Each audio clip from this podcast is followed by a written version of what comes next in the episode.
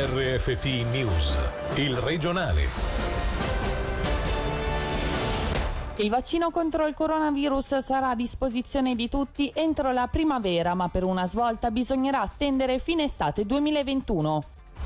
In vista la soluzione per scongiurare la sospensione dei treni da domani tra Svizzera e Italia, Sommaruga e i ministri stanno per firmare un nuovo decreto.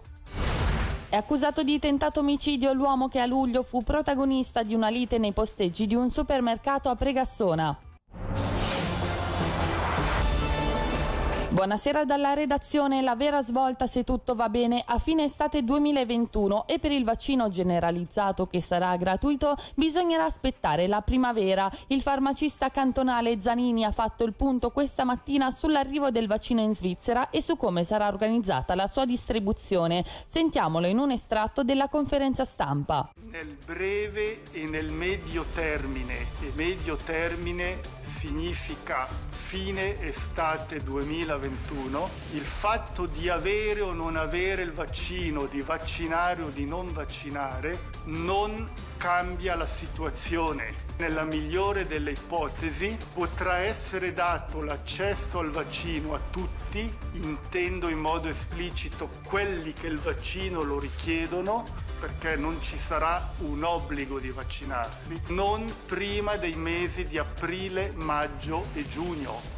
Sarà in quel periodo lì, se va bene, che la Svizzera riceverà un numero di dosi di vaccino sufficientemente elevata per aprire la vaccinazione alla popolazione generale. Quello che si potrà fare prima sarà intervenire su gruppi particolari di persone, ma non sarà la vaccinazione di questi gruppi di particolari di persone che permetterà a tutti di lasciar perdere quelle misure che abbiamo imparato a fare. Ci stiamo preparando per fare in modo di essere pronti a vaccinare nei giorni immediatamente seguenti l'omologazione e la definizione della strategia vaccinale. Prevediamo di avere in Ticino fino a sei centri di vaccinazione che evidentemente serviranno per la vaccinazione della popolazione generale.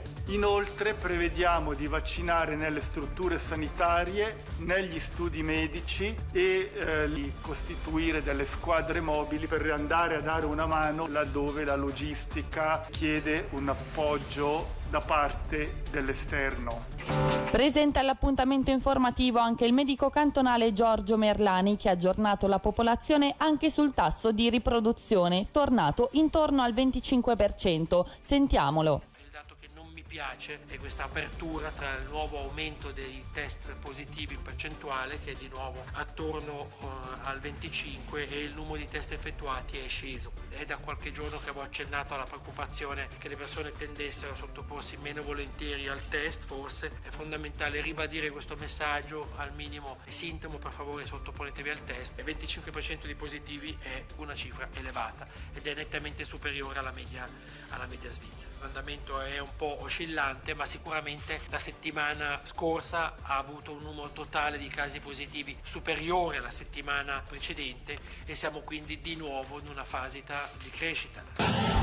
Ai controlli sui treni verso l'Italia dovremmo rispondere con verifiche anche delle auto italiane in entrata in Ticino. È quanto espresso dal presidente nazionale dell'UDC, Marco Chiesa, intervenuto questa mattina in diretta nel Margenchiello Show. Non sono poi mancate le critiche al Consiglio federale, reo di non aver assunto una linea chiara. Il consigliere agli stati ticinese non ha nascosto che a Palazzo Federale c'è malcontento per il giro di vite previsto dal governo a poche ore dalle norme annunciate in Ticino. Sentiamolo. Ti trovi confrontato con una decisione che allorquando i cantoni prendono delle misure arriva d'improvviso ancora il Consiglio federale con una stretta di viti senza tra l'altro aspettare che le misure entrassero in vigore o gli effetti di queste misure. E lì eh, molti parlamentari pensano che si sta andando troppo in là. Ci siamo confrontati con delle dichiarazioni che si sono contraddette un giorno con l'altro. E una punta di critica la faccio, forse ci sono anche delle pressioni da parte europee che hanno giocato un ruolo. Per quello che attiene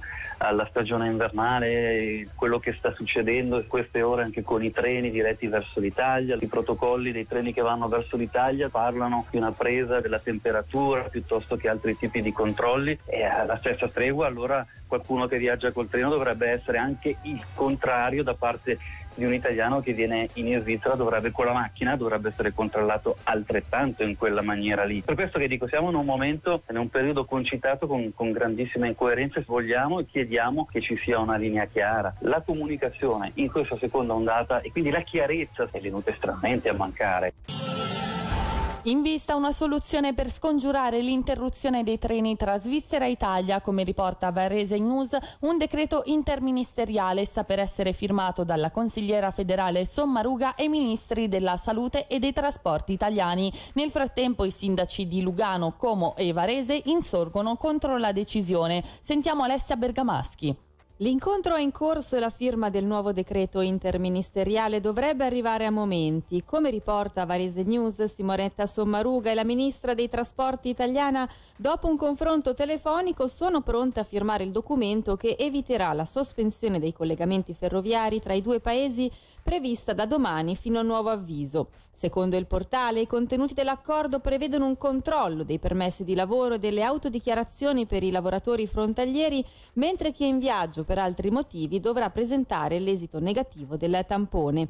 Ricordiamo che la decisione di sospendere i collegamenti era giunta dalle FFS, che ritengono di non poter soddisfare un requisito del nuovo decreto italiano, la misurazione della temperatura corporea di tutti gli utenti del treno. Una decisione che ha sollevato numerose critiche, l'ultima da parte dei sindaci di Lugano come Varese, che insieme hanno sottoposto le loro preoccupazioni di tipo economico e viario con circa 5.000 frontalieri in più costretti ad utilizzare il mezzo privato.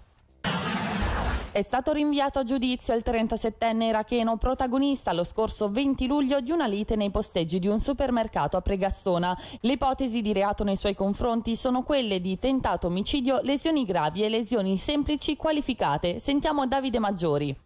È accusato di tentato omicidio il 37enne iracheno con permesso F che lo scorso 20 luglio durante una lite nel parcheggio di un supermercato a Pregassona aveva coltellato un altro uomo.